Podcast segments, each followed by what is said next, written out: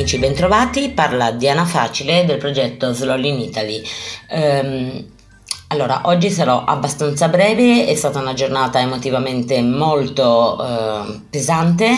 Uh, allora, la giornata di ieri si è conclusa nel migliore mo- dei modi. Ero vicino a, Salso Maggiore Terme, ospite a casa di questi amici. La sera siamo andati a, alla sera all'ora del tramonto a vedere il castello di Contignaco, la chiesa di Contignaco, questa ballata. Loro, tra l'altro, vivono a ridosso di un bosco, hanno un furetto, quindi proprio una serata gioviale. Mi hanno fatto assaggiare il piatto tipico, le chicche della nonna. Insomma, sono andata a letto felice. Stamattina mi sono svegliata stata ancora più felice perché mi raggiungeva da Milano il mio amico Riccardo con cui farò due tappe, mi accompagnerà fino a Modena, quindi felicissima, io parto da, dalla valle lì di Contignaco, scendo verso Fidenza, recupero lui e facciamo un giro veloce per Fidenza, dopodiché bo- se- seguendo il, il, navigatore, quello per ciclisti che dovrebbe evitare le strade pericolose, ci ritroviamo sulla via Emilia senza possibilità di uscita.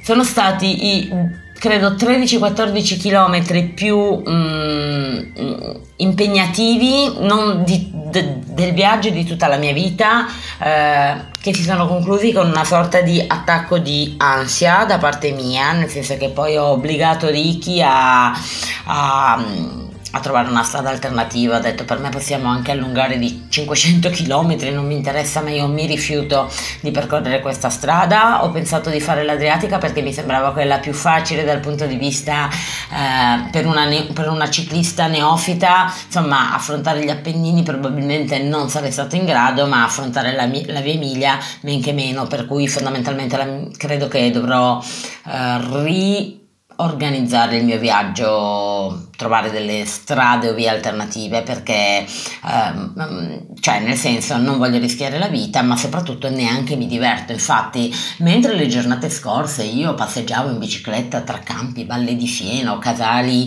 e casolari abbandonati ed ero felice, gli aironi, i fiori, Oggi no, sono stata solo male.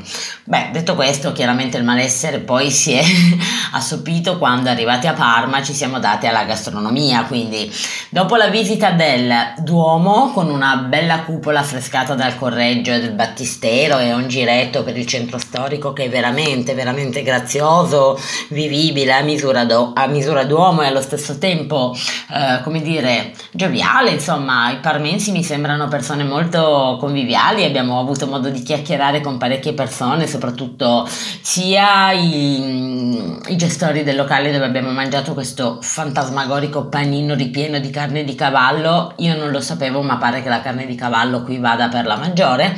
E poi siamo andati a visitare questo progetto che si chiama Rural, mm, in particolare a Parma c'è questo negozio che si chiama Rural Market dove praticamente si tende a valorizzare la biodiversità diversità e l'unicità dei, eh, diciamo, del territorio e dell'Appennino tosco-emiliano e in parte anche ligure. Quindi abbiamo degustato un, sal- un prosciutto di eh, maiale nero stagionato a 36 mesi. In questo progetto in realtà appunto Rural eh, convergono um, una serie di produttori locali, quindi noi abbiamo degustato questa cosa, ma ci sono un sacco di tipicità che vi consiglio assolutamente di cercare su internet e se passate da queste parti assolutamente farci un salto. Tra l'altro ci hanno spiegato che organizzano pure un festival do- e gente, arriva gente da tutto il mondo.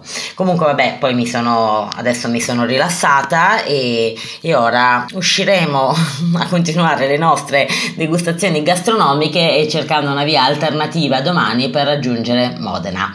Ragazzi buona continuazione e non ho molti aggiornamenti per oggi, però quantomeno sono serena. Ciao ciao!